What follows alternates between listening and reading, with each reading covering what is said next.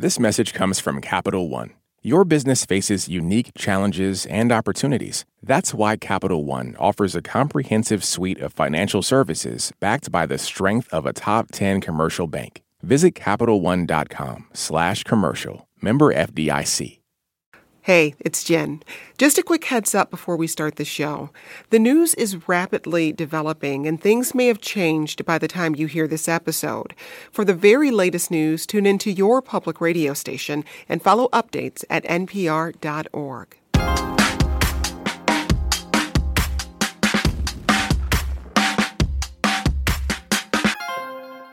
This is the 1A podcast. I'm Jen White, and what the world needs now is the news roundup. We never were fast. No such thing as writing a song in a day. Sometimes it would take five, six days to write something. For the next hour, we catch up on a rowdy week of news, and we take time to remember Burt Bacharach. His music melted the hearts of millions. But back in Washington, President Biden returned to a familiar refrain. Let's finish the job. We got to finish the job. But let's finish the job. Lots for us to get to, and we're pleased to welcome back some of the best vocalists in the news business. Anita Kumar is senior editor of standards and ethics at Politico. Anita, welcome back. Thanks for having me. I'm not going to try to sing. Naftali Bendavid is a politics editor at the Washington Post. It's great to have you. It's great to be here. Thank you. And here with me in studio in Michigan is Zoe Clark. Zoe is the political director for Michigan Radio. Hey, Zoe. Hi, Jen. I will not be singing either. well, let's start with what can be a staid, if not stale, Washington set piece, the State of the Union. Not so this year. I'd like you all to weigh in with one word to describe what millions streamed and tuned in for on Tuesday. Zoe, you first. Spicy. All right, Naftali? Uh, I'll go with visceral. Visceral? Visceral. Okay, and that comes to you, Anita. Well, I'm going to actually say 2024 because I thought it was very campaign like. All right, well, it got off to a bipartisan start. I start tonight by congratulating 118th Congress and the new Speaker of the House, Kevin McCarthy. But the evening will be remembered for this moment. Some Republicans want Medicare and Social Security to sunset. I'm not saying it's a majority. Let me give you anybody who doubts it, contact my office. I'll give you a copy. I'll give you a copy of the proposal. That means Congress doesn't vote. Well, I'm glad to see you. I tell you, I, I enjoy conversion. We got this message from Pete. I have to say that the State of the Union is terrible. Anarchists, as exemplified by Marjorie Taylor Greene, have established a firm toehold in the Republican Party. The camel's nose is in the tent. Naftali, other than the noise, what stood out to you about the speech? Well, what stood out to me was that this sets the stage for the next two years. I think President Biden wants to run against the Republican House. And the reason I use the word visceral is because you could sense the visceral dislike on both sides towards each other. In fact, President Biden extended the exchange essentially for the days that followed when he was in Madison, Wisconsin, and in Tampa, Florida. He continued to bring up the back and forth. He continued to talk about Social Security. You know, he's not going to have an official opponent for a while. So as long as he can run against Marjorie Taylor Greene, Lauren Boebert, Matt Gaetz as the face of the Republican Party, he's going to do that. So in some sense, we saw the kickoff of all that last night, but we're going to keep seeing it, I think, for months and maybe the next couple years. Zoe, as someone who covers politics far from the Beltway, what did you take away? Oh, I mean, it was a fascinating spectacle, right? And something that, although, you know, we can go back to 2009 and the Congressman, you know, Joe Wilson yelling out, you lie to then President Barack Obama, this was different. It felt almost like a House of Commons, right? And, and Parliament. Um, and it's not something that we are used to necessarily seeing uh, in the decorum of Congress in the United States. But I think we're also seeing that. Um, uh, that change a little bit, particularly mm-hmm. after this intense fight for Speaker of the House and the ruckus that we saw on the floor when that was going on. And then, of course, the awful images from January 6th. It feels almost like is this one more uh, little little sort of bit uh, at the foundation of, mm-hmm. of what we have come to sort of describe as norms of the democratic process, you know, at the Capitol. Yeah. Anita, you said 2024, and Naftali says he thinks this is, is President Biden making a move to run against a certain part of the GOP, GOP in, in particular. What are you thinking we'll see between now and the next presidential election? Yeah, I mean, the reason I said that was exactly what Naftali said, but I just felt like it was his moment to tell Democrats and to show his supporters that he still has those skills he needs uh, to run another time. If you look at some of the polls, you talk to some of the Democrats, they're concerned. You know, with his age, they they wonder if he's he has it in him to do this next campaign to to you know serve another four year term. He would be 86 at the end of a second term if he wins a second term. So, you know, I think this was his moment that he wanted to show, look, he can give this big speech. He can go toe to toe with these Republicans. He can he can do this. And I I do know in the White House they were sort of cheering that back and forth that you talked about with Republicans and they thought this really showed that. I, I will say there was one other thing that it really struck me and perhaps not surprising, but there were really no major new initiatives that he put out there. It was you know, really a reality setting in that this is divided government. You know, if you think back to his speeches the last couple of years, there was a Democratic controlled Congress, even though it was very, very uh, slim majority there in the in the Senate. But he was calling for trillions of dollars in new spending, and we're just not really seeing that. It was let's finish this job that we've already started. It wasn't here are 10 new big huge things that I want to do. And Jen, if I could add one other thing. Sure, Th- this is sort of what Democratic presidents do. In other words, President Clinton and President Obama both lost the House to Republicans in their first midterm and then spent the next 2 years running against the House Republicans, whether it was Newt Gingrich, whether it was Tom DeLay. I think that's what Biden has in mind here. He's going to run against, again, the Marjorie Taylor Greenes and so forth. Whether he's successful, I don't know, but that's been a blueprint that's worked for the last two Democratic presidents. Well, I want to turn to some polling. Uh, Anita, you alluded to this. A Washington Post ABC News poll from before the address found that 62% of Americans think the president has accomplished not very much or little or nothing so far. Zoe, I mean, how concerned are Democrats about polling numbers even two years out from a presidential election. Yeah, I mean, they're not great, right? When you see that 37%, and that's Democrats, 37%, um, who want him to run again for a second term. I think the issue, though, for Democrats is there's no one necessarily in waiting right, who is sort of that next best idea. Um, you know, before the State of the Union, there were some really hard hitting pieces against Vice President Kamala Harris, sort of setting up what some folks are saying just sort of the ineptitude, right? And so, again, you're not seeing anyone. And so it's sort of like, okay, if not Joe Biden, then who? And that almost seems to be working for him, as well as what seemed to be sort of this disunity uh, within, you know, the GOP. Anita, your take. I mean, do you see anyone in waiting? I mean, there's a lot of people out there. We saw them run last time, right? Mm-hmm. Members of the cabinet, you know, governors, some senators, members of Congress. But the but the real question is, you know, is Joe Biden going to run? All indications are that he is. Um, you know, and if he's out there, obviously there's not going to be anyone else on the Democratic side. They are going to have to unite around the sitting president um, moving forward. But but as you've alluded to in those polls, and when you talk to Democrats around the country, they are concerned um, they do feel like there's, or many of them feel like there there's a need to have someone new, someone younger, uh, you know, the next generation.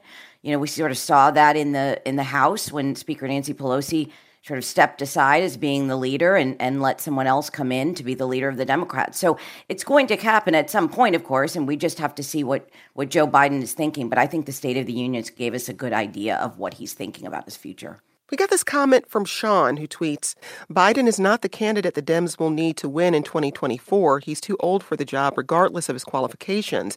But Jim on Twitter has a different take. I'm not hearing anyone talking about doddering old Joe Biden. He clearly outfoxed the MAGA wing of the GOP at the State of the Union. Well, I want to stay with the speech for a moment. Here's a part of the speech that deals with policing. We need to rise to this moment. We can't turn away. Let's do what we know in our hearts that we need to do. Let's come together to finish the job on police reform. Do something. Do something. Naftali, do something. Given a divided Congress, what does that mean? In the words of Tyree Nichols' mother, how does something good come from this? Well, it definitely was a very dramatic thing to have Tyree Nichols' parents there. I mean, presidents, of course, have guests these days at the State of the Union, but rarely is it somebody like that who just lost their son, who just buried their son, and suddenly they're in this uh, kind of ornate environment. But I think, you know, a lot of Biden's proposals that he made were things that are not going to happen in the next two years. They're very unlikely to. That whether it's police reform, whether it's, you know, voting rights, uh, whether it's an assault weapons ban, he was saying those things to shape his political identity and to deliver a message for his potential reelection. I mean, in some sense, this was his first campaign campaign speech of the 2024 campaign. And so I think some of those things were said not because they'll happen imminently, but because they're what he's going to run on and what he wants, who he wants to be uh, in the next election. Zoe, I see you nodding. Right. It's aspirational right? It's this idea of these are what we want to run as as the democratic party and here are our deals. I thought one of the um, notes that i saw after the speech which was uh, very interesting i think it was on the nation that said Tyree nichols parents don't need applause. They need an apology from congress. We got this tweet from red wolf who says jen you weren't bad with the singing. Just need some more practice to get smoother. Well to quote a star trek doctor red wolf I'm a radio host, not a singer. We'll be back with more in just a moment. This message comes from Capital One, offering commercial solutions you can bank on. Now more than ever, your business faces unique challenges and opportunities. That's why Capital One offers a comprehensive suite of financial services, all tailored to your short and long term goals. Backed by the strength and stability of a top 10 commercial bank, their dedicated experts work with you to build lasting success. Explore the possibilities at CapitalOne.com/slash commercial, a member FDIC. Support for NPR and the following message come from IXL Learning. IXL Learning uses advanced algorithms to give the right help to each kid no matter the age or personality. Get an exclusive 20% off IXL membership when you sign up today at IXL.com/NPR. This message comes from NPR sponsor Progressive Insurance, where drivers who switch could save hundreds on car insurance. Get your quote at progressive.com today. Progressive Casualty Insurance Company and Affiliates. In this country, some truths aren't self evident. In NPR's Black Stories, Black Truths, a collection of stories as wide ranging and real as the people who tell them, we celebrate the Black experience for all its soul and richness. Search NPR Black Stories, Black Truths wherever you get podcasts. Let's get back to the conversation and stay with the State of the Union for the moment. As we know, with every State of the Union, there's also a rebuttal. Arkansas's new Republican governor stepped up this year and told those watching that America was, quote, under attack from left wing culture wars. Every day we are told we must partake in their rituals, salute their flags, and worship their false idols. All while big government colludes with big tech to strip away the most American thing there is your freedom of speech. Naftali, why did the GOP choose Sarah Huckabee Sanders? Well, they chose her in many ways because she epitomizes both the pre Trump Republican Party, since her father was a governor of Arkansas before Trump. She epitomizes the Trump era because she was spokeswoman for the Trump White House, and of course the post Trump era since she was elected after he departed from office. But I was a little bit struck by the rhetoric that she used. There was none of this, I respect my opponents and they're patriots, I just disagree with them. She said the line in America now isn't between left and right, it's between normal and crazy. Uh, there's a woke mob that's running the country. Our children are taught to hate each other on account of their race. The language was very unbridled, very unrestricted, um, and it was a very different message and sort of approach from President Biden. In a way, it was roads and bridges on the one hand versus fire and brimstone on the other. And I think it shows in a way the different place that the two individuals and the two parties are. Biden is likely to be his nominee. He could offer these broad, pragmatic ideas, uh, and the Republican Party still is fighting for who it's going to be. And so there was a lot of appeal to the base, and there was a lot of that kind of rhetoric. Zoe, what do you think her speech tells us about how the GOP wants to frame the political debate in the months to come. I would almost say, at least from a, a, Michigan viewpoint, and we can go back to the November election, that they didn't necessarily learn any lessons from the last election. Here in Michigan, we had a gubernatorial candidate, Republican, who ran exactly on these issues culture wars, uh, the radical left, book banning. Uh, and we had uh, this sort of uh, Governor Gretchen Whitmer, Democrat, running on pocketbook issues, right? And what we saw is the governor, Democrat, winning by huge margins. And yet, what we're seeing, it seems again, is Republicans nationwide deciding still to double down. And as Naftali said, speaking directly to the base. But what we know is that that base, unless they can get huge turnout, isn't enough to win these larger elections. And so, really, it was who was that audience? And I don't know that it was for all Americans. We got this comment from Greg who says Regarding the State of the Union, I find myself thinking how hard we as a people are to please. The nation isn't at war, the unemployment rate is at an all time low, the infrastructure is being rebuilt, and we're still dissatisfied. Holy mackerel. Anita, as you think about the, the months leading into the next presidential election, what are the issues you think are going to stick with voters? Yeah, I mean, it's interesting. You can see what Sarah Huckabee Sanders and President Biden said. Um, and and see where they sort of think they're going to be, right? Joe Biden talked a lot about the economy and sort of blue collar workers and and what's ahead and how to try to, you know, as he kept saying, finish that job, right? To continue to work on the economy. You know, I was struck by you know some of the things I think we'll talk about maybe a little bit later, but you know, there wasn't as much as international uh, news as I would have thought or talk from him. Uh, I think he and and Sarah Huckabee Sanders are, are sort of showing what they think it's going to be.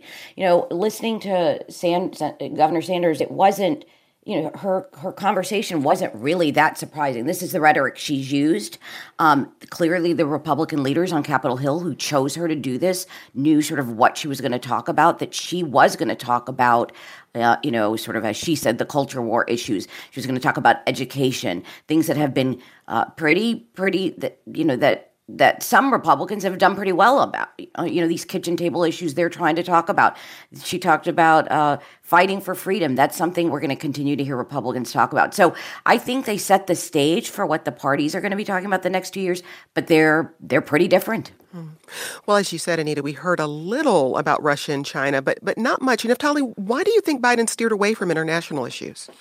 Well, I think that he felt like his message was a pretty simple one, which was we Democrats try to make your life better. You know, we make your prescription drug prices lower. We, uh, you know, we even get rid of fees that airlines charge. You know, we, we bring jobs, we fix bridges. I mean, he wanted to really connect as much as possible with what he sees as a swing blue collar voter. He called his agenda several times a, uh, a blue collar blueprint. It's something he has said in the past. And I think that's what he thought Americans wanted to hear. That's what he thinks Americans vote on. And for all that issues like Ukraine and China are, of course, uh, very important, um, he stuck pretty closely to that message. It worked for him in 2020, and I think he thinks it'll work again.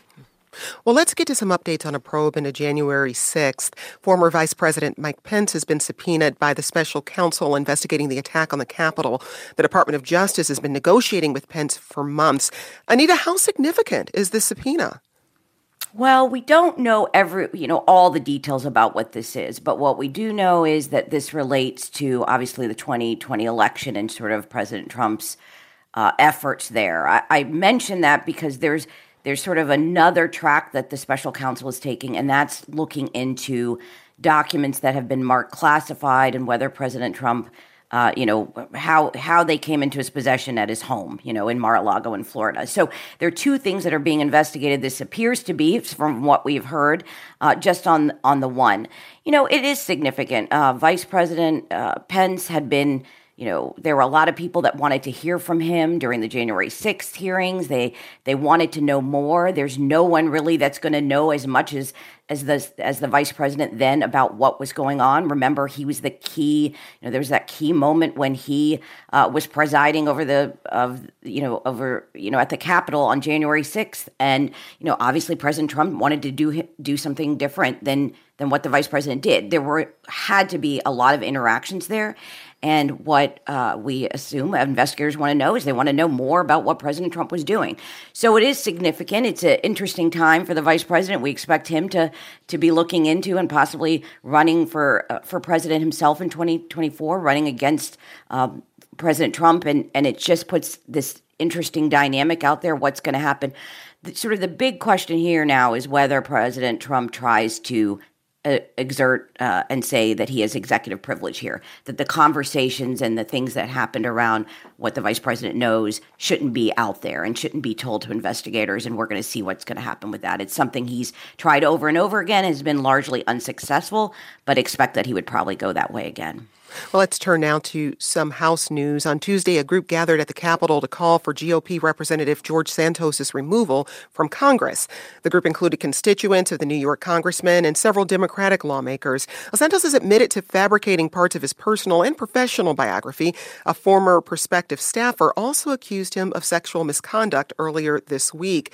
Santos continues to be the center of multiple controversies. He's already stepped down from his House committees. Naftali, how likely is it he'll step down from Congress? It doesn't seem very likely. I mean, he has said repeatedly that he's, you know, he was voted in by all these people, and until they vote him out, you know, he's staying where he is. I mean, the other really interesting uh, sort of confrontation that happened at the State of the Union is that Mitt Romney uh, very visibly went up to Santos and basically told him to, uh, you know, to sit down. And it was striking because Romney, nobody epitomizes the old line Republican Party more than Mitt Romney. You know, he believes in courtesy, he believes in decorum, he believes in business, and nobody epitomizes the new Republican Party more than Santos, where truth is fluid and where you sort of say what you need to say regardless. And so to have those two people in confrontation in full view, it wasn't just two individuals colliding, it was like two worldviews colliding. Well, ahead of the State of the Union, Romney had this to say about his GOP colleague. He shouldn't have been there. He shouldn't be in the. In the it, look, he's a sick puppy. Uh, he, he shouldn't be. He shouldn't be there. Now, on Tuesday, House Speaker Kevin McCarthy told CNN that the House Ethics Committee will launch an investigation into Santos. He later clarified that Santos is the subject of complaints from the committee. Zoe, where do Republicans stand on this? Well, look, it's not a good look. And it just is a drip, drip, drip. Um, I mean, every single day it feels like there are new allegations and new stories that are coming out. Um, and Republicans need the votes. Mm. so, you know, it, it's a close majority that they have. And so they have to walk a really fine line. It is not a good look. For Democrats, um, sure, I think on the surface, uh, many of them are saying, as Romney did, uh, that this is disheartening to the institution. Um, but politically speaking, this doesn't hurt the Democrats as they continue to bring up that this is the kind of member that Republicans seem to be okay with. And so it has Speaker McCarthy dealing uh, with a big issue very early on in his uh, speakership. Well, Anita, beyond the politics, let's not lose sight of Santos's constituents. What does this mean for them?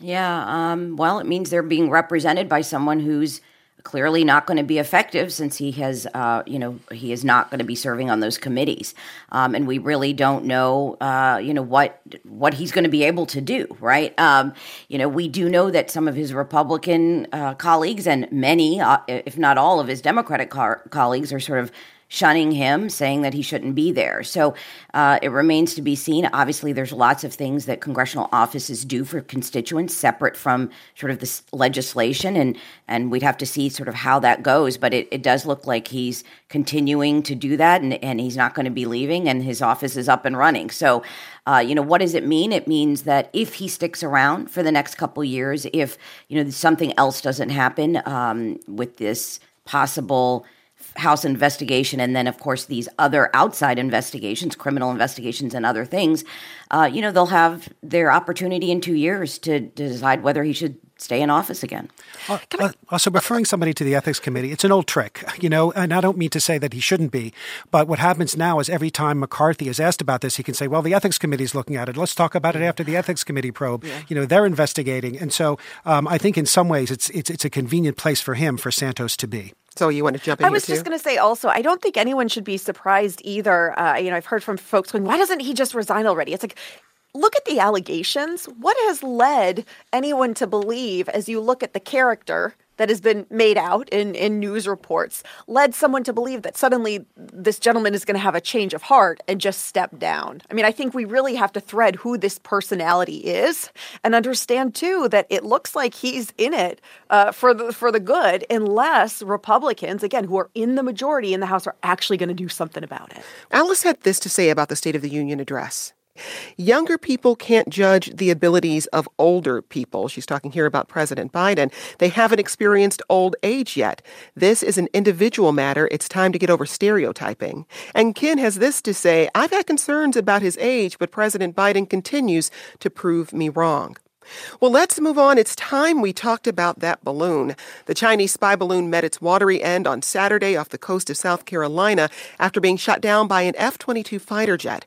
Here's what the State Department spokesperson Ned Price said about the balloon on Thursday.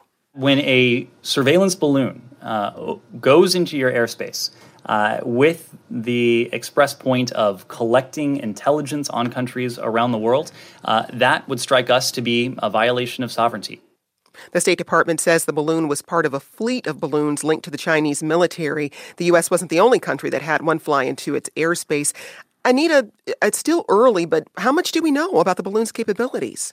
Yeah, they're still they're still trying to get pieces and and figure that out. I think they're starting to investigate. So they as you alluded, said that the balloon was capable of conducting signals intelligence collection operations, and as you mentioned, was part of this this fleet that had flown over more than 40 countries across five continents. So uh, it was, they've determined it was operating with sort of electronic surveillance technology capability. Tech, uh, you know, its capabilities um, of monitoring U.S. communications, but it's really sort of unclear what it did uh, seem to monitor. What there, there's some uh, reporting out there that you know once it was detected, uh, it wasn't able to monitor that it was no longer monitoring right? That that was uh, was being thwarted. So it's a little bit unclear about what they did get and i think that we're going to learn more as they collect that material and, and really investigate.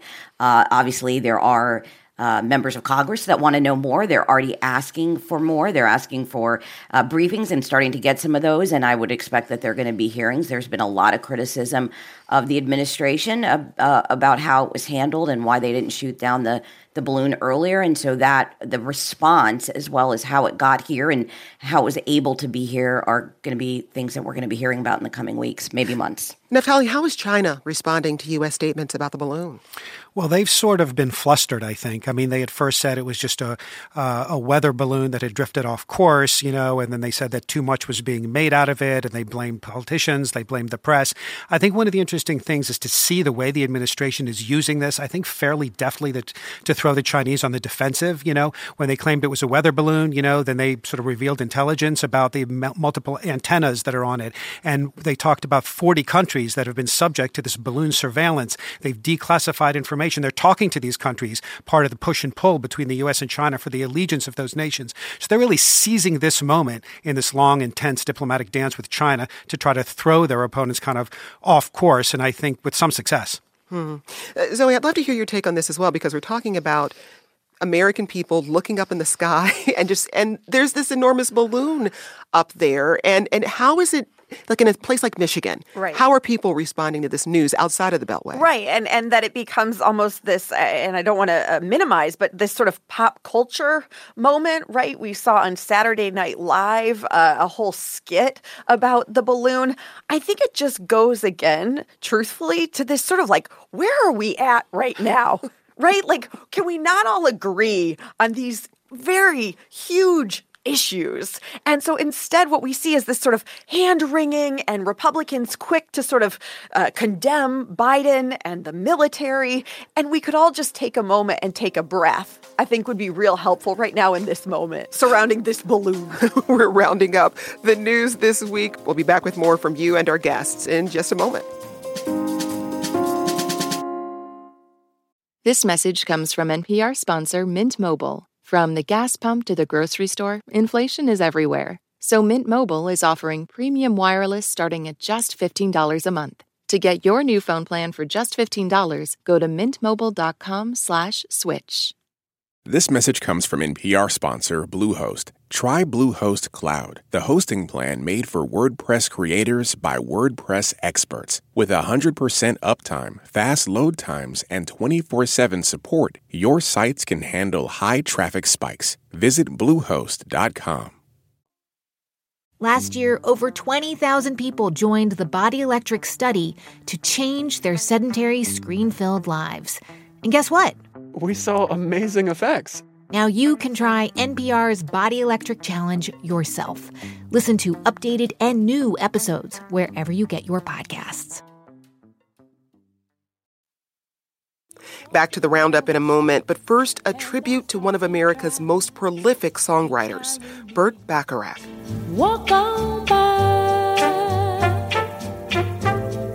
Walk on by. Chances are you know one or a few of Burt's songs. Are falling on my head. And just like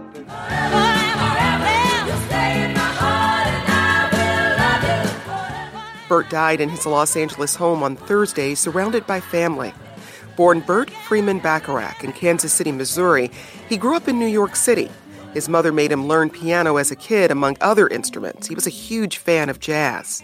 It wasn't until the 60s that Bacharach would find success as a composer. He teamed up with lyricist Hal David and, well, gave the world some memorable pop tunes.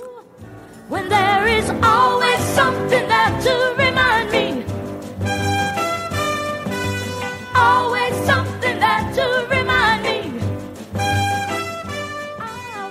Bacharach won many accolades during his decades long career, including Emmys, Oscars, and Grammys. He continued performing into his 80s.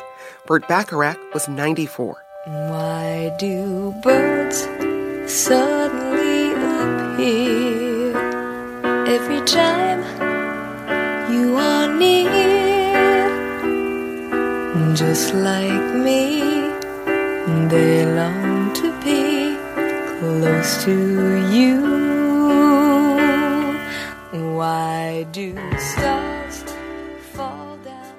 Well, let's get back to the roundup with this comment we got from Caitlin on the balloon. I think it will be important for the administration to clarify how they will address these kinds of threats better in the future without letting a possible security threat cross the entire country next time. I need to really, really quickly, how is the Biden administration responding to this balloon? But we also learned that this isn't the first time this has happened. Right. Trump officials were surprised, former Trump officials were surprised when the current administration said, well, look, this happened during the previous administration. And they said, you know, we saw a lot of people coming out and saying, look, we didn't know about that. Uh, what we heard is that um, this happened during the previous administration, I think about three times, but that it wasn't detected until later, until President Biden was in office. Uh, there are a lot of questions about that. How is that possible? And, you know, why did it take that long? And how did they detect? We don't know the answers to those. And, and so I suspect that that is going to be, you know, a lot of what we hear uh, in the coming weeks and months, sort of how can we prevent this from happening again? And then how can how can we detect it right away? Well, Naftali, just just give us a bit of a gut check here because we're talking about national security issues, and the White House may never be as transparent with the American people as the American people want them to be when we're talking about this kind of issue. So, what what should we expect to hear from them? Well, I think that the Pentagon has made it pretty clear that they are embarrassed by this and the fact that they were not able to detect five. Uh, in fact, apparently they initially thought they were what we used to call UFOs. Now they're called unidentified aerial phenomena, but you know UFOs. And um, you know they're going to have a serious investigation as to how this was allowed to happen. Nobody's pretending that this was okay. We, you're right. We probably won't hear the details because it's going to be classified. But there's going to be congressional investigations and there's going to be administration reports. I'm sure about how to avoid this happening in the future. Well, let's turn now to what appears to be a domestic threat. In a Monday briefing, U.S. officials said they arrested two people accused of planning to damage a power grid in Baltimore. One of those people, Brandon Russell, is a neo Nazi group leader. Naftali, what exactly were these two planning?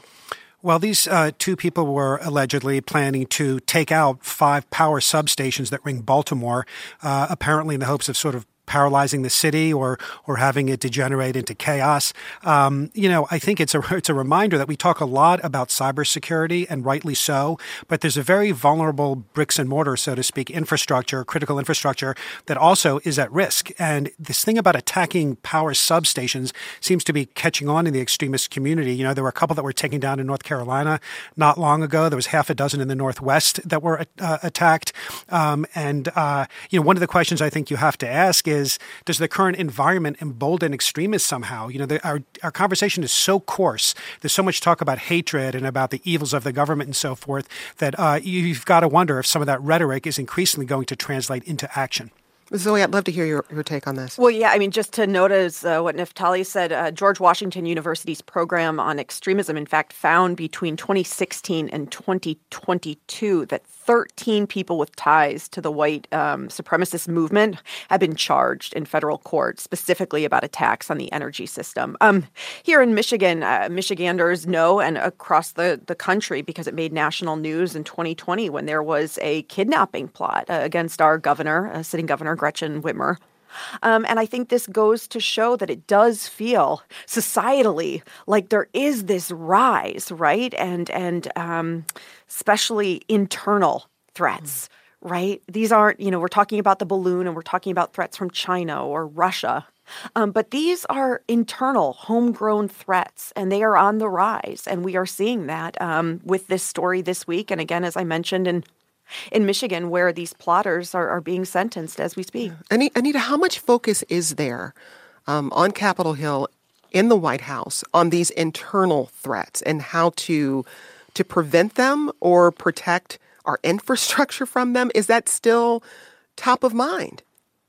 Yeah, I think that it's getting more and more attention uh, for all the the cases that we just talked about and just heard about in those three different three three or four different states and now we have this one in Maryland uh, the Department of Homeland Security had issued a you know a bulletin a warning if you will that said the United States is in a heightened threat environment um, and that critical infrastructure is among the targets. So it's it's out there. The administration knows this, and you know, uh, uh, uh, and they are going to be looking at this. You know, security experts have said that some of this electric electrical infrastructure is attractive to target um, by some because it's really accessible and obviously very fragile, right? And it impacts individuals and businesses and hospitals and you know really all of us. And you know there are some now calls from people saying, look, if if this is the case and the federal government knows this, they need the federal government to come in and sort of make these things not as fragile. Some you know harden it in some way and make this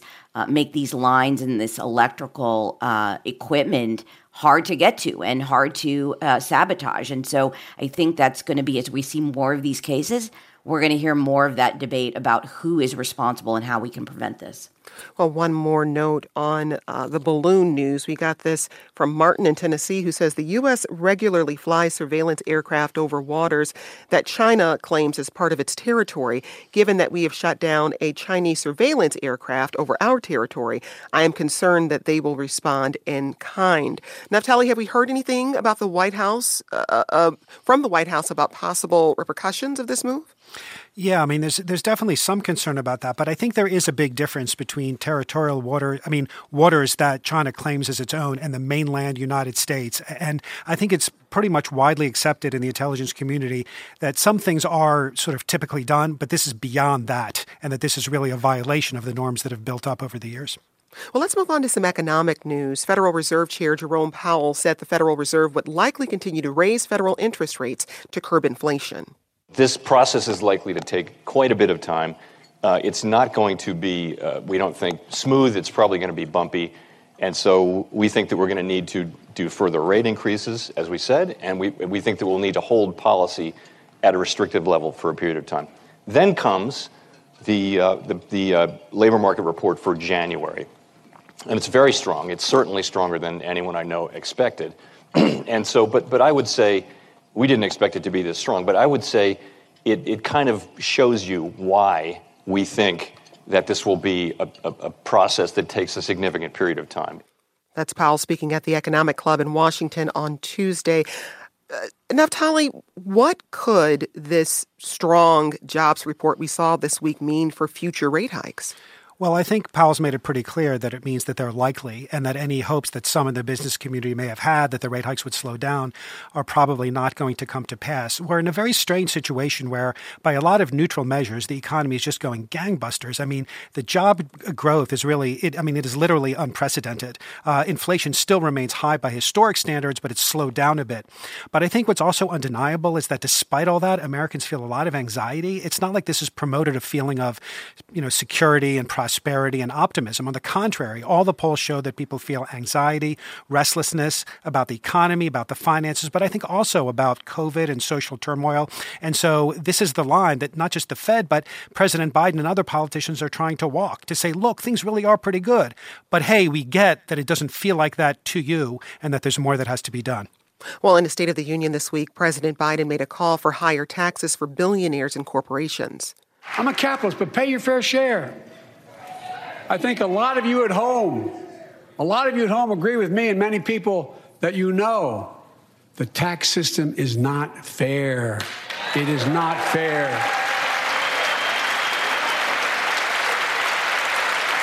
Look, the idea that in 2020, 55 of the largest corporations in America, the Fortune 500, made $40 billion in profits and paid zero in federal taxes? Zero? Folks, it's simply not fair. Zoe, Biden's economic plan also calls for a tax on corporate stock buybacks, as we heard there. What are some of the details of this proposal? You're right. So this all goes back to sort of this more populist message, right? And that again, as we were talking earlier, that this is about aspirations. You know, you're not going to get House Republicans to get on board with this. And so all of these details are really again about him trying to I was about to say win back. He won them, right, in in uh, 2020, but make sure that uh, working class voters are with him. And that's again why we saw, you know, the president right after the speech go to Wisconsin and then go to Florida. Um, and so it's really a fascinating thing to see again how this president is trying to talk about the economy, talk about pocketbook issues, and really pit the Democrats against, you know, these billionaires who many feel, and they are, you know, not paying their fair share in taxes. Well, as we heard Zoe say there, Naftali, there's little likelihood we'll, we'll see any of these proposals pass. How are Republicans making the case for for their pushback?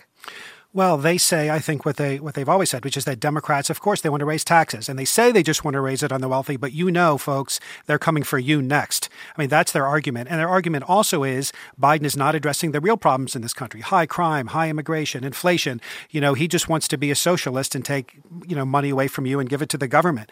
Um, you know, one of the big dividing lines, maybe the biggest in American politics these days, is between people with a college degree and people without. And Biden was very careful to be aiming in part at people who don't have college degrees. He said that the jobs that he's created, the great majority of them don't require a college degree. He was able to peel off a few of those voters, an important group, uh, in the last election. He's trying to do that again. Well, I want to quickly touch on some sporting history.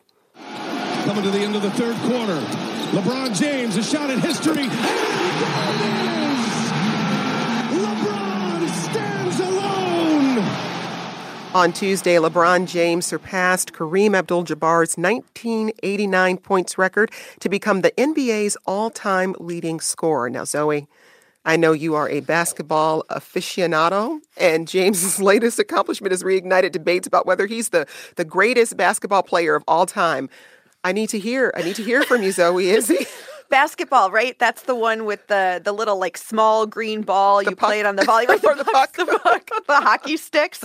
No, I mean, look, yes, we're joking. I'm not the biggest sports ball uh, fan, but this is a fascinating just feat, right? I mean, 38,000 overall points, as you mentioned, uh, beating decades long record. I mean, even if you're not a sports fan, you have to look at this and just go, oh my goodness. well, Fox Sports predicts that as many as 115 million viewers are getting ready to watch the Super Bowl this Sunday between Philadelphia and Kansas City. Many of those watching are getting in on the action with their wallets. The Super Bowl betting is expected to reach a record 16 billion with a B dollars this year. That's according to the American Gaming Association. Anita, what do we know about the explosion of this market?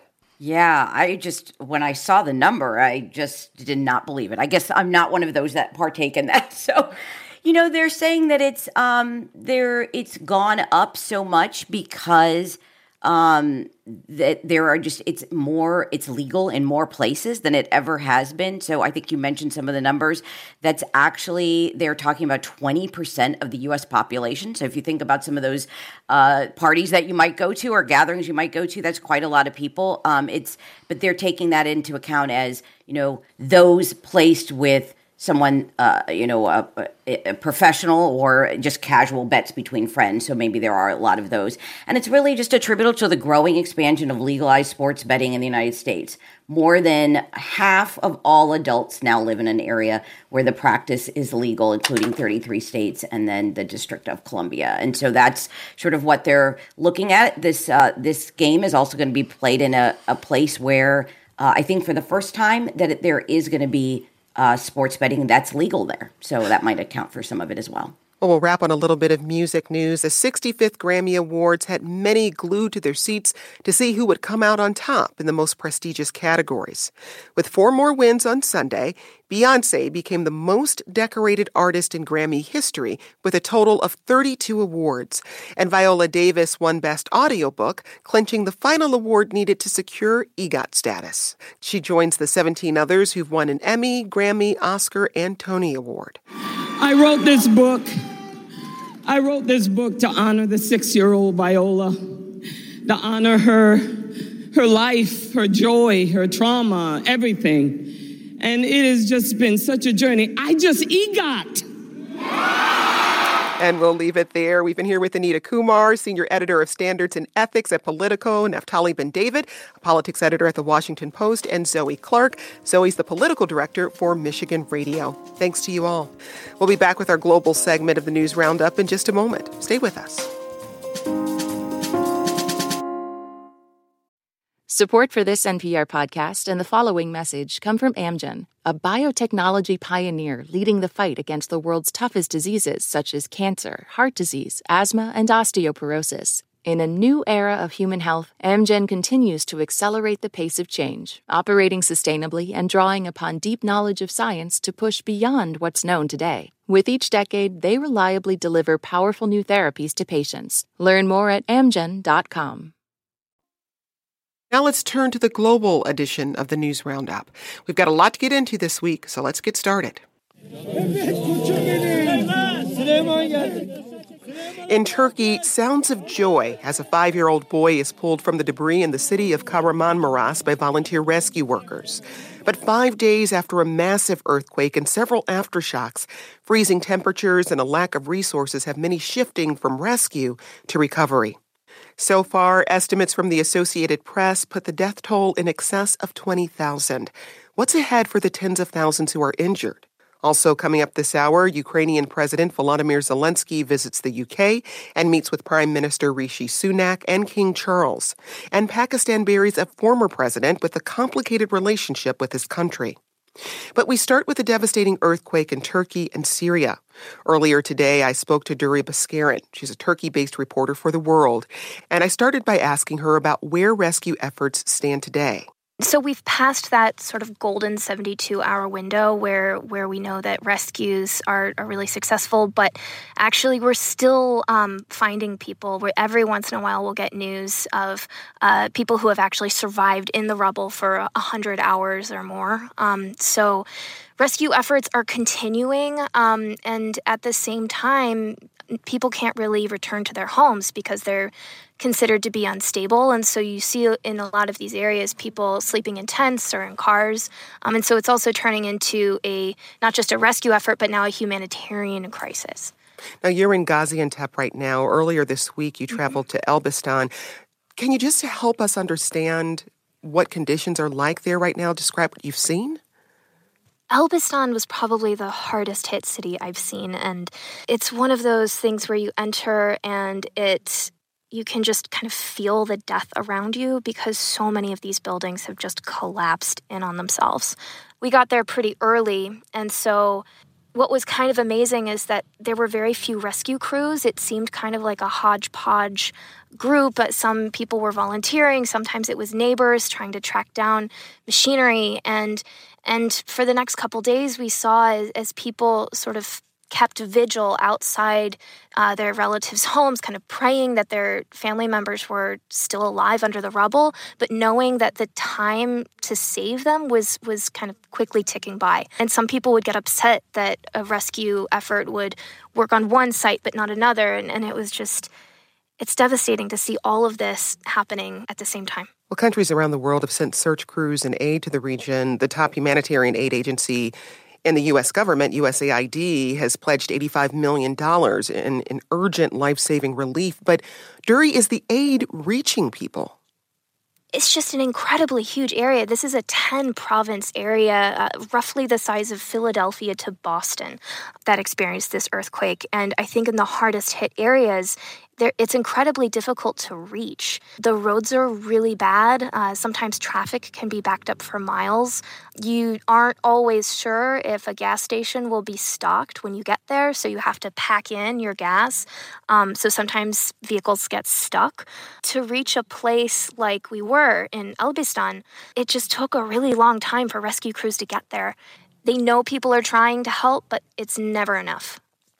Let's hear from Turkey's President Erdogan. He visited the epicenter of one of the earthquake's aftershocks on Wednesday. All state institutions are working on this at the moment. On the first day, we experienced some issues, but then on the second day and today, the situation has been taken under control.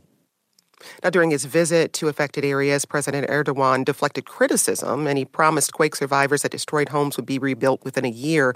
He's also said the government will distribute 10,000 Turkish lira or 532 US dollars to affected families. Durrie, what have people you've spoken with said about the government's response so far? It kind of falls in two baskets. Some of Erdogan's supporters have doubled down on and they want to make sure that you know when i'm interviewing them about it they're like put this on the radio because the world doesn't understand. Like we we are with our president. Other people are incredibly angry. Um, they they point to the lack of building codes that are enforced and how all how is it possible that all of these buildings in an earthquake area were built this way so that they could just fall down? When you walk through these towns um, you see that some buildings are standing. It, it is possible to build safely in an earthquake prone zone. And then every once in a while, especially in Gaziantep, for example, a lot of buildings are fine. And then you'll just walk by a five story apartment building that's collapsed into dust. And, and I think people, they're, they're so angry and they're so, they're in so much pain that they're looking for something to blame. I think that a lot of people are looking at the government as not being prepared for this. When you see images of the devastation in Turkey, it's hard, I think, for an international audience to, to wrap their heads around what what recovery really looks like, how long it could take. As someone who's there on the ground reporting, what's your sense of what this means for the country? To give you an example, I'm in Gaziantep now, um, and I was actually here three days ago to do some like food reporting stuff because it's actually a UNESCO City of Cult- Culinary Heritage.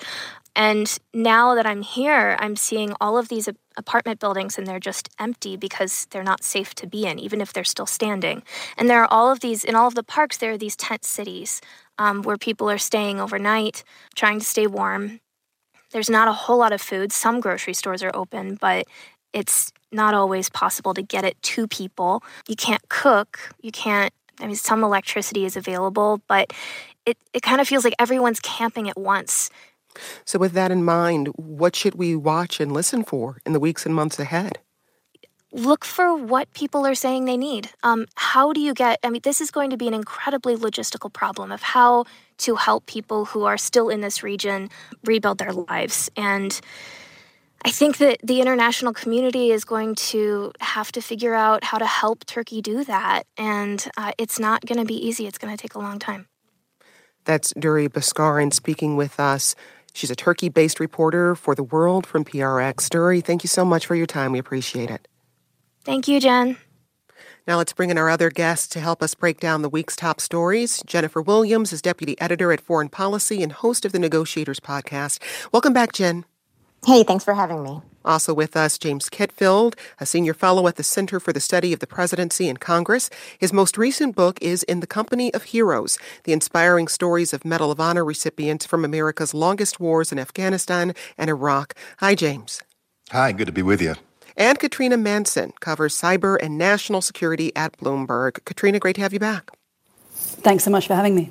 So I want to stay with the earthquake and the devastating impact it's had in the region.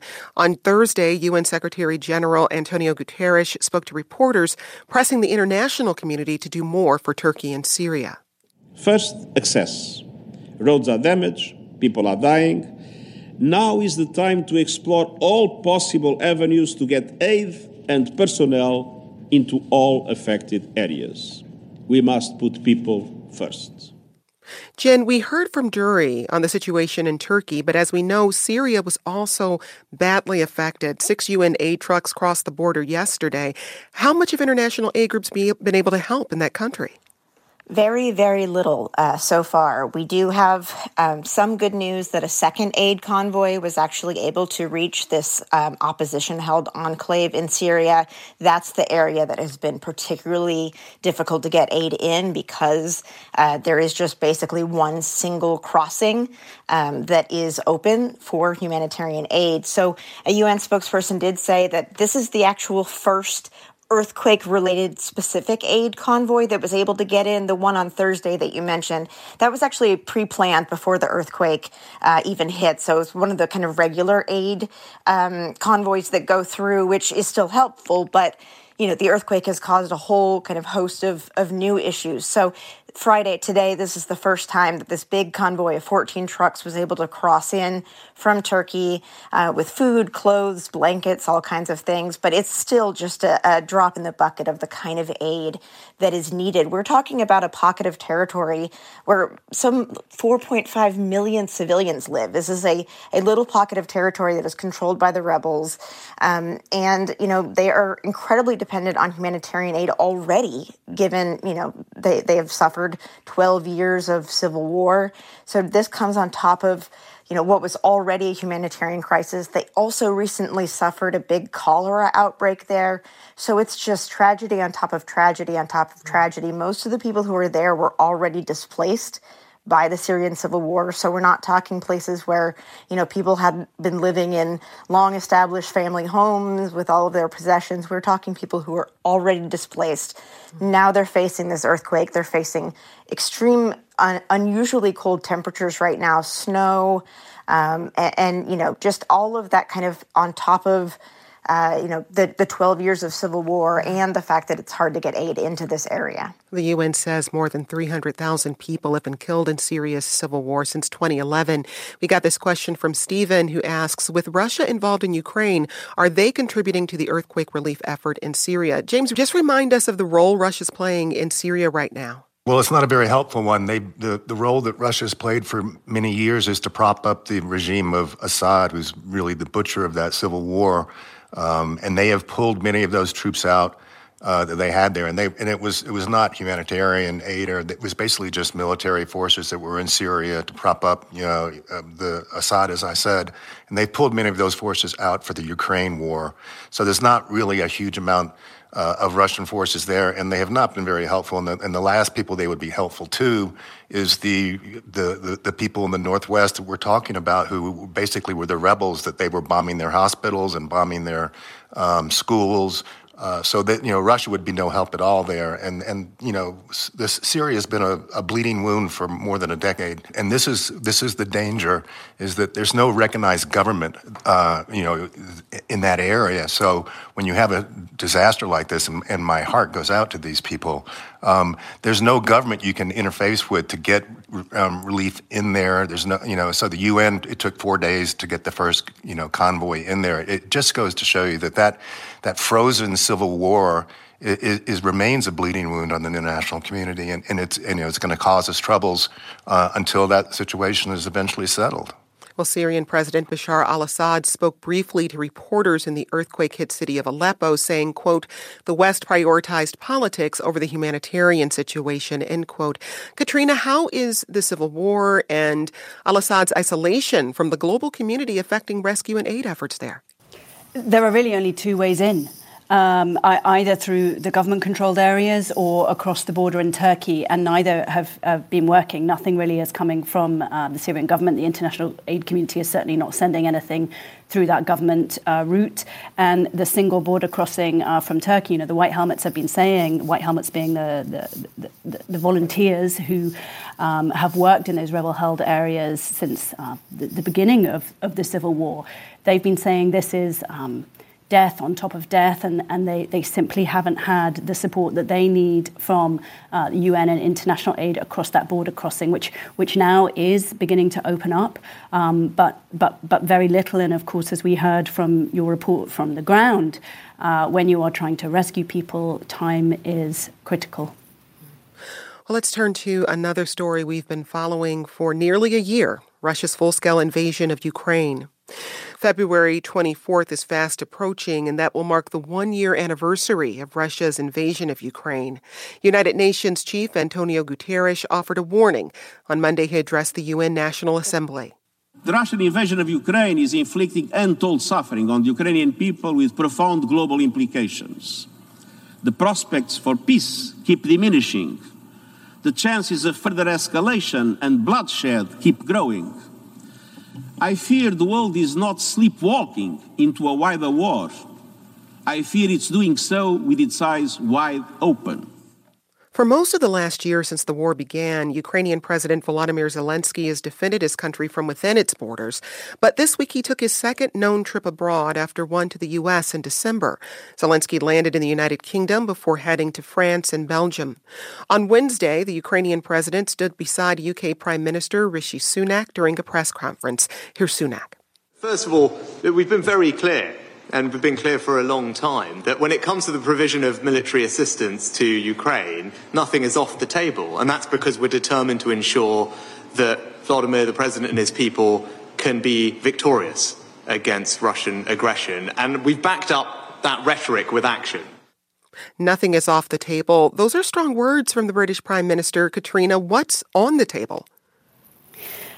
Well, what uh, Zelensky wants is fighter jets. Um, he he secured a breakthrough with tanks. That that was actually something led by by the British, and then U.S., Germany, Netherlands, Denmark have all followed. And now he wants fighter jets, uh, modern fighter jets. That's because he thinks um, uh, a, a, new offensive is going to begin later this month. I think everyone's made very clear that fighter jets are. Um, a, a, a long-term prospect. Uh, you have to train pilots. Uh, there's a question about air defenses, whether they would simply get shot down. And of course, uh, what you referred to at the beginning, uh, risks of escalation. So I, I, think even Zelensky knows he won't get fighter jets now, but he's not getting no's. And that's one of the big takeaways that he's had from this uh, whirlwind European tour that he's had this week. What he does want uh, more immediately is long range missiles, artillery, ammunition. And he's also getting a huge uh, moral commitment, uh, exactly the kinds of words that he wants to hear. For a long time, uh, Western officials started warning that uh, Western populations simply wouldn't have the oomph to keep supporting Ukraine. And now I think what you hear from uh, European, US leaders is talking about Ukrainian victory. Uh, it's not so much about peace so much as Ukrainian victory. And really, it's only the Germans holding back on that, suggesting Russia must not win the war. Um, but most people going further and saying they, they, they expect um, to keep supporting until Ukraine wins. Jen, from your perspective, what's been notable about Zelensky's visit to European countries? Well, I mean, you know, I think it's really interesting to see, um, you know, he did get this kind of victory that was the big focus, right? The last time we were all kind of talking about this was tanks, tanks, tanks.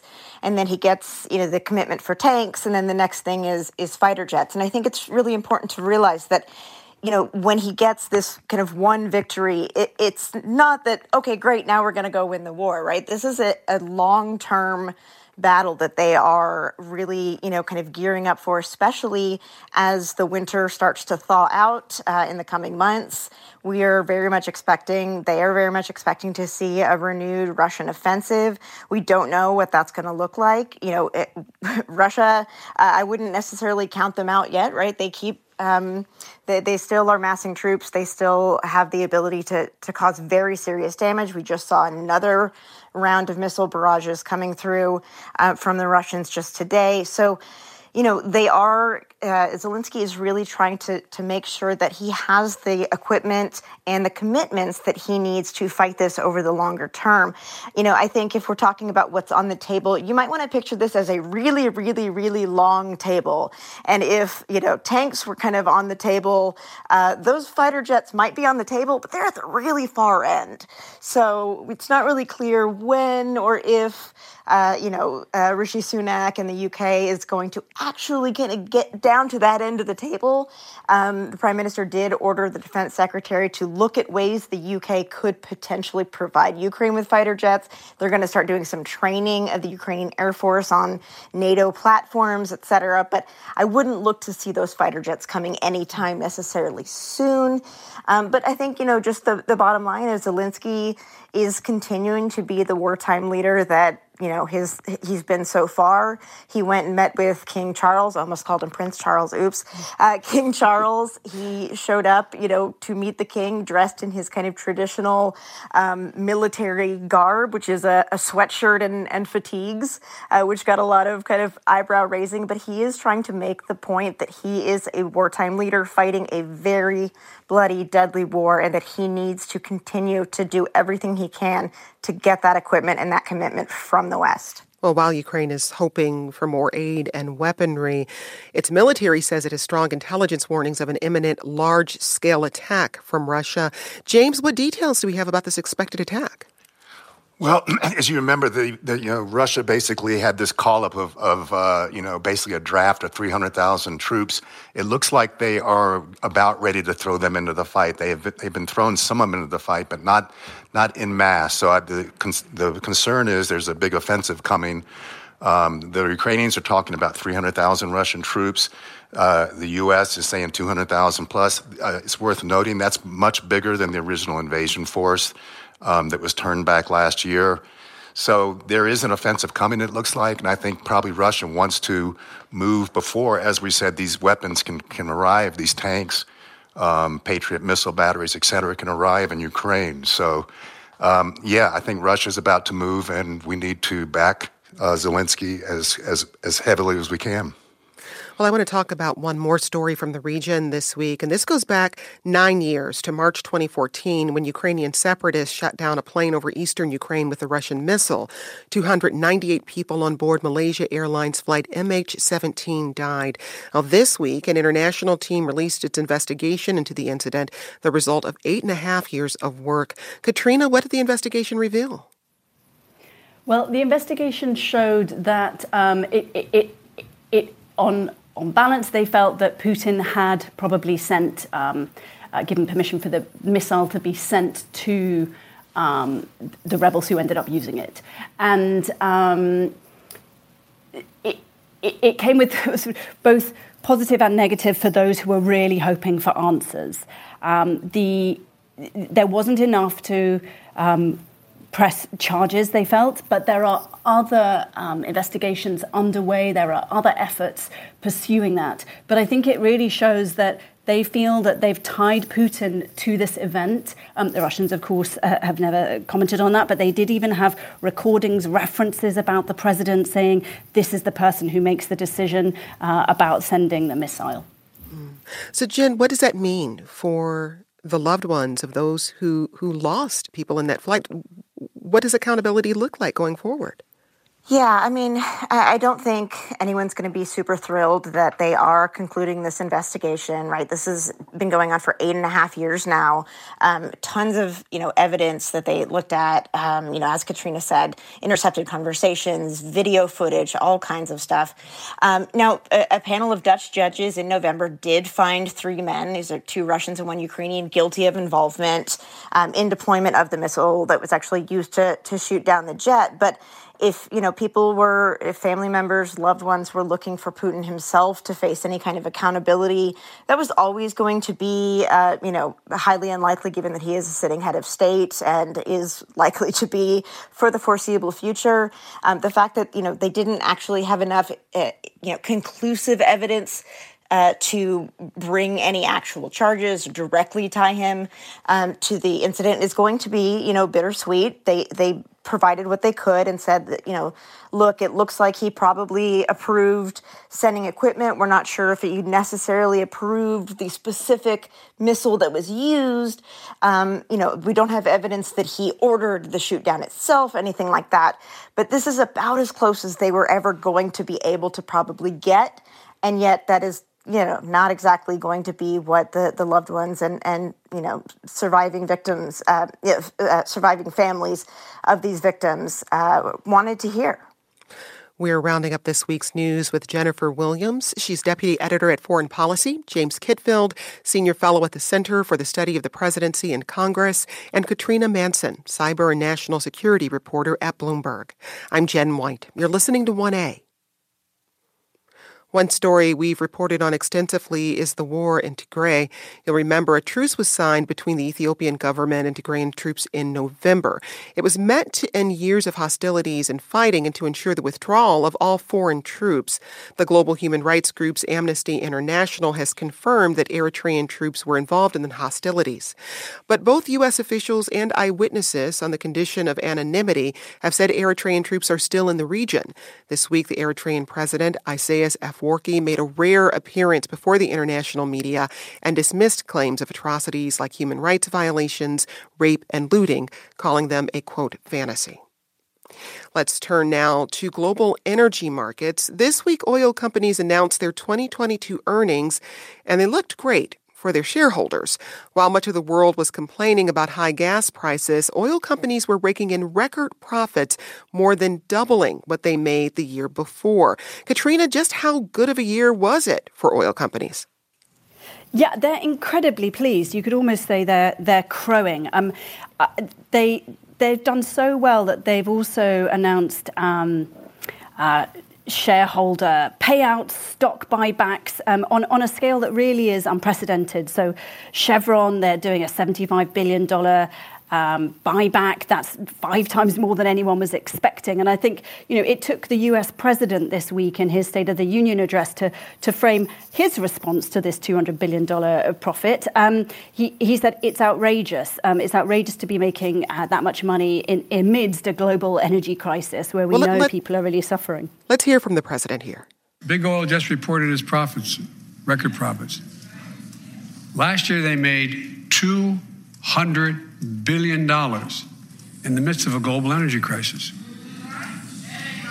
I think it's outrageous. Why? They invested too little of that profit to increase domestic production. And when I talk to a couple of them, they say, We're afraid you're going to shut down all the oil wells, and all the uh, oil refineries anyway, so why should we invest in them? I said, We're going to need oil for at least another decade. And that's going to exceed and beyond that. We're going to need it. James, people around the world are still facing high energy bills this winter. How are governments and consumers reacting to this news? Not well, but um, it's to be expected. You know, unfortunately, oil, as we've all known, is a global market. So, um, where when, when, prices rise and, there, and there's a shortage, the, the, the oil companies, you know, make out like gangbusters. Um, I, I, will say there there have been some some positive developments. Primarily, Europe has weaned itself off of Russian oil to a large degree, and they are still doing that. And that's all to the good because that was always a, a sword over their head that was held by the Kremlin. But uh, you know, Turkey, China, India have stepped into that into that gap, and they are now account for seventy percent of the of, of Russia's oil exports. So you know, the sanctions are, are proving much more difficult, I think, than a lot of people originally had, opposed, had supposed. And, um, you know, in a global market when there's a shortage, uh, people who produce oil are, are going to make out like gangbusters. I think that's just reality.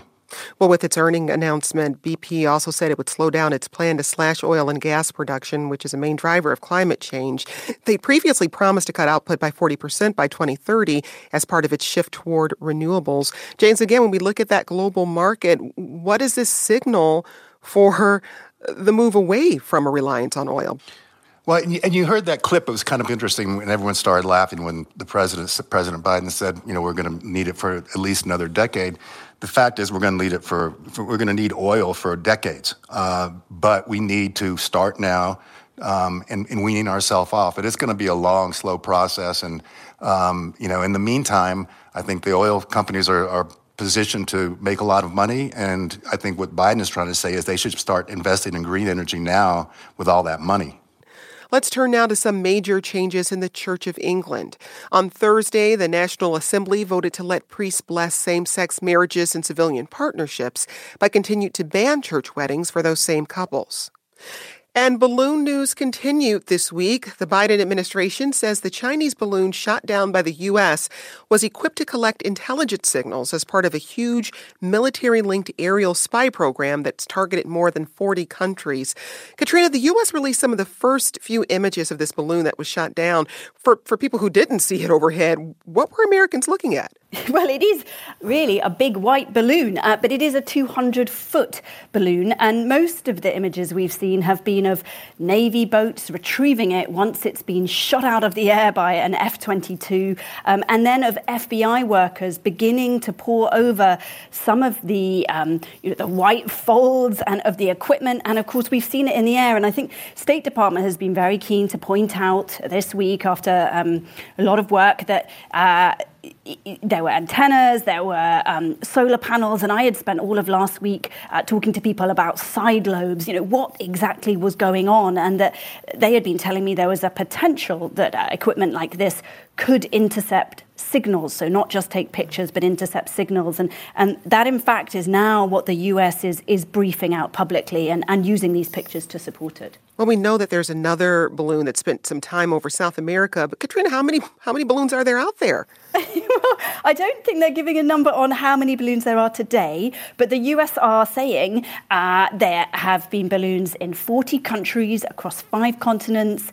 They have confirmed now on record as well as in briefings that um, there have been four across the US in the past, three of which were in the Trump administration, but they have themselves said, you know, they've had an intelligence gap on looking at these balloons and they need to do more to figure out how to detect them in future. That's quite an admission from the US. Well, James, how much information do you think the U.S. government can glean from the remains of this balloon? Uh, can they find out what may have been collected over the U.S.?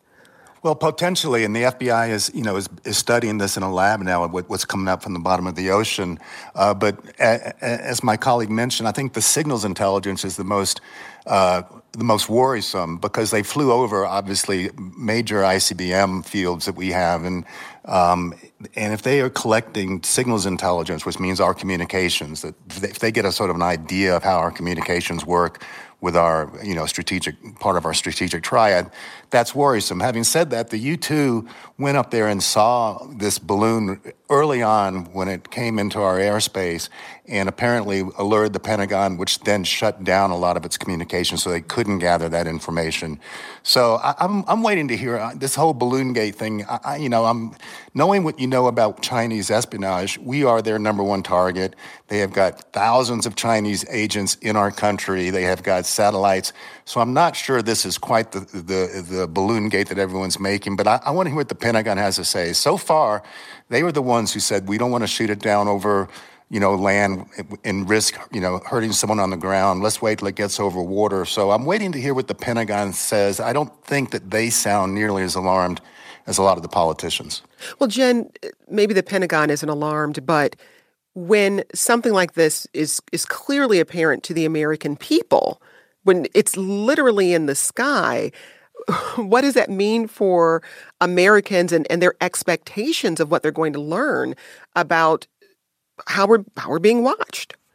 Yeah, that, that's actually the big problem here, right? Everybody knows that we spy on China, China spies on us. We spy on our own allies. our allies spy on us. So of course that, you know, we're spying on China and of course China is spying on us. The problem is that, you know, you're not supposed to get caught. Right. like there are there are rules to this. Um, we know, you know, we pretty much know who a lot of the likely spies in Washington are, right? We we kind of know this stuff. The problem is you're supposed to keep it discreet. You're supposed to uh, not have a giant balloon flying over farmland in the middle of the United States.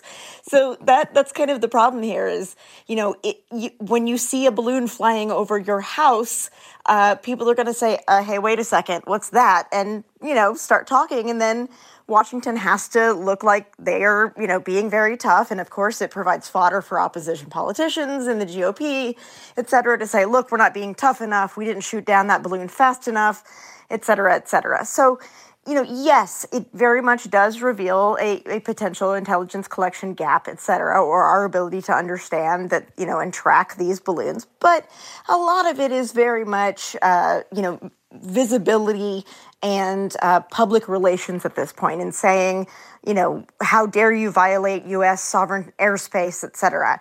Yes, that's true, but also eh, we do the same kind of thing all the time too in China, well, likely so. We heard from Chinese Foreign Ministry spokesperson Mao Ning on Thursday. She repeated her nation's insistence that the balloon was a civilian meteorological airship that had blown off course and that the U.S. had quote unquote overreacted by shooting it down. And the China's also accused the U.S. of engaging in information warfare on this matter. China's defense minister also refused to take a phone call from Defense Secretary Lloyd Austin. So we've got sort of the, the dom- domestic response. But Jen, how much is this stirring up already tense relationships between the U.S. and China? It definitely comes at a really awkward time, right? Antony Blinken, Secretary of State, was uh, packing his bags and getting ready to get on the plane to head for a big, important meeting, you know, with his counterparts in Beijing. And then, you know, Balloon Gate happened. And so he canceled slash postponed indefinitely, maybe, that trip.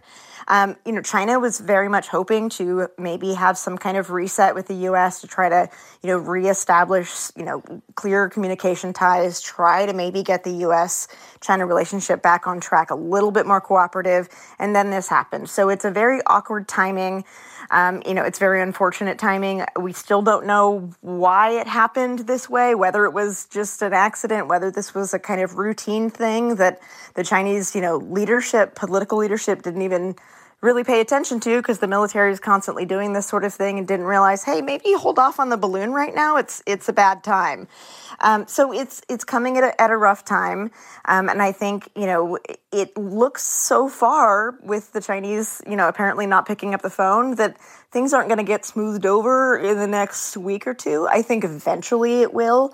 I think this could potentially be beneficial in the sense that it could help hopefully remind both the US and China that we need to have pretty clear communication channels because you know, it's not just balloons. We are both nuclear powers. So I think, you know, it potentially could help in that respect over the long term. But for right now, things are going to stay pretty awkward and pretty rocky between the two of us. Well, Katrina, from your seat as a national security reporter, I'm curious to hear what you'll be watching for in the weeks ahead. On balloons, um, I, I, I, think this, this story has got to pop, really. Um, the, the US is just having to play catch up. You know, you've got Biden saying, no, no, it's not making US China relations worse. Um, and uh, uh and there's a little bit of embarrassment, I think, between and among the agencies, you know, to what extent they've got to play a role supporting the administration's uh, very political fallout that they're facing in Congress, and to what extent they've come, got to say, you know, we, we, we, we had an intelligence gap and this is how we're going to fix it.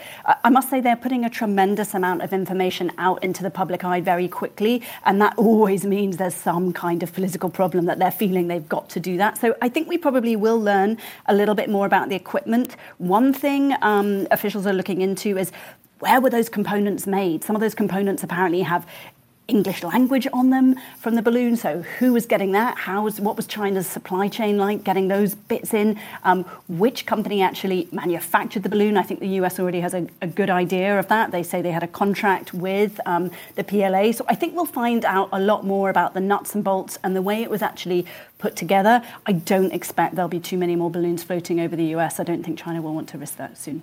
Well, let's move on to the UK. The largest strike in the history of the United Kingdom's National Health Service took place earlier this week. On Monday, tens of thousands of nurses and ambulance workers walked off the job. Nurse Rebecca Cosgrave spoke with Reuters. This isn't what nurses do. Nurses are notoriously bad at standing up for themselves. and I think it's just driven to crunch point, really, straw that broke, broke the camel's back at this point. James, what are nurses and ambulance workers demanding? More pay.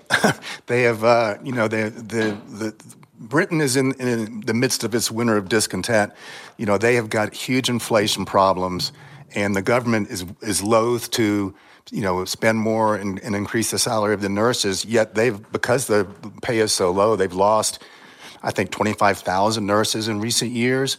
So they've got these long waiting lists for the National Health Service, and it's, it's just a mess. And, and the, the government's afraid to, to grant them a lot more pay because, again, it's an inflationary move at a time when inflation's kind of running rampant. Well, meanwhile, a third day of strikes against a proposal to raise the minimum retirement age in France continued Tuesday. More than 750,000 people took to the streets, according to estimates from the French government. A poll released last month found 60% of French citizens oppose raising the retirement age from 62 to 64. Jen, briefly, are these strikes having any impact on the government's decision to move forward with its plans? You know, it looks like they may actually be having a bit of an impact. Um, it, looks like a, a, handful of lawmakers from Macron's own party, um, you know, uh, French President Emmanuel Macron, uh, are maybe threatening to vote against the pension bill uh, as the movement continues. Uh, you know, this protest movement it gains momentum. Um, you know, we saw some you know, over a million people take to the streets. I think recently um, it's down a little bit to seven hundred fifty thousand. Uh, you know, seven hundred fifty thousand, which down to a 750,000 is still a whole lot of people. So it looks like there is a bit of movement. Now, there is another option that Macron could do related to the Constitution to try to kind of do a workaround if he doesn't have a majority in Parliament. But it does look like, you know, this is very disruptive, obviously, to, to you know, the economy and to business and to daily life. That's the point of protests and, and strikes and things like that. Um, so I, I do think we're starting to see now whether it causes them to abandon it altogether. I, I, doubt that. This is something that you know Macron very much sees as the only way to preserve the pension system without raising taxes or increasing the country's debt. So you know we're going to see who who blinks first. We're speaking to Jen Williams, Deputy Editor at Foreign Policy, James Kitfield, Senior Fellow at the Center for the Study of the Presidency and Congress, and Katrina Manson. She covers cyber and national security at Bloomberg. I'm Jen White. You're listening to 1A. I want to move now to Pakistan. Former President Pervez Musharraf died this week at 79. He seized power in a bloodless coup in 1999 by ousting the elected government of former Prime Minister Nawaz Sharif, whose younger brother, Shehbaz Sharif, is now the country's prime minister. What kind of relationship did Musharraf have with the West, Jen? Well, uh, you know, most of what Americans probably remember uh, and know Musharraf for was being, you know, a key ally of the United States following the 9 11 terror attacks, right?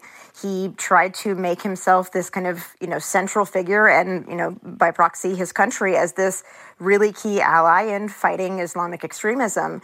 Um, you know, he was not particularly effective in doing that. I think uh, most of uh, Americans, many Americans, kind of remember uh, that era of, you know, questioning whether Pakistan was doing all it really could be to actually fight terrorism, given that the, you know, the the military intelligence services also, with one hand, while saying they're fighting terrorism, were also supporting, um, you know, the the Pakistani Taliban and other groups.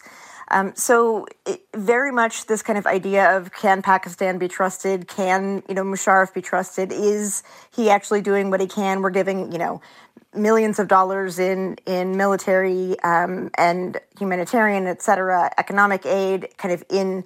Uh, in this kind of trade deal that they would help fight Islamic extremism, and it didn't seem to particularly be that effective. And then you know, meanwhile, at home, he suspended Pakistan's constitution, uh, did a whole bunch of things that were really controversial, which is why he ended up losing power. So I think, you know, he leaves a very complicated legacy both in the West and in, in his own country. Well, staying in Pakistan, the economy is facing a downward spiral. The country is still suffering the devastating effects of monsoon flooding last summer that displaced 8 million people. There's rocking inflation and ongoing financial mismanagement. James, is the country at risk of defaulting? And if so, what does that mean? It's very much at the risk of defaulting, and uh, we, we, we you know, have yet to be seen what that means, but it's not going to be good. Um, their basically only hope, it looks like, is going to be an IMF bailout. Uh, their currency devaluation has been the worst in its history. Um, their economy is just uh, really a mess, as you as you mentioned, you know, for a large degree because of those floods last year. But it's never been a particularly efficient, you know, government or an efficient economy. And now we're looking at, um, you know, you've got a nuclear power, you've got Afghanistan next door with the Taliban having taken control, destabilizing the region, and it's a nuclear power, and you still have you know, Islamic extremist terrorist groups acting within Pakistan. So it's it's blinking as a red light to the international community as a nuclear power that is really destabilizing. That's James Kitfield. He's a senior fellow at the Center for the Study of the Presidency and Congress. His most recent book is In the Company of Heroes The Inspiring Stories of Medal of Honor Recipients from America's Longest Wars in Afghanistan and Iraq. Also with us, Jennifer Williams. She's the deputy editor at Foreign Policy and host of the Negotiators podcast, and Katrina Manson. She covers cyber and national security at Bloomberg. Thanks to you all for joining us. Mike Kidd is our sound designer and engineer. Chris Castano is our digital editor. Maya Garg is our senior supervising producer. Aileen Humphreys is the producer and editor of 1A On Demand with help from Matthew Simonson. And Barb Anguiano produces our podcast. This show was originally broadcast from Michigan Radio in Ann Arbor, Michigan. And thanks to everyone at Michigan Radio who helped us during our visit.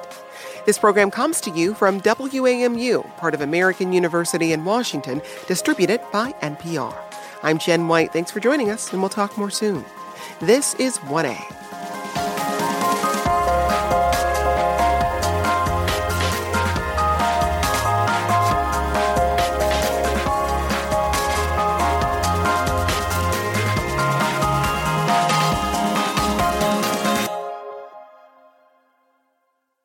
This message comes from NPR sponsor Viking, committed to exploring the world in comfort. Journey through the heart of Europe on an elegant Viking longship with thoughtful service, destination focused dining, and cultural enrichment on board and on shore. And every Viking voyage is all inclusive with no children and no casinos. Discover more at Viking.com. This message comes from NPR sponsor Rosetta Stone, an expert in language learning for 30 years. Right now, NPR listeners can get Rosetta Stone's lifetime membership to 25 different languages for 50% off. Learn more at rosettastone.com/npr. All that sitting and swiping, your body is adapting to your technology. Learn how and what you can do about it. I really felt like the cloud in my brain kind of dissipated. Once I started realizing what a difference these little breaks were making, there's no turning back for me. Take NPR's Body Electric Challenge. Listen to the series wherever you get your podcasts.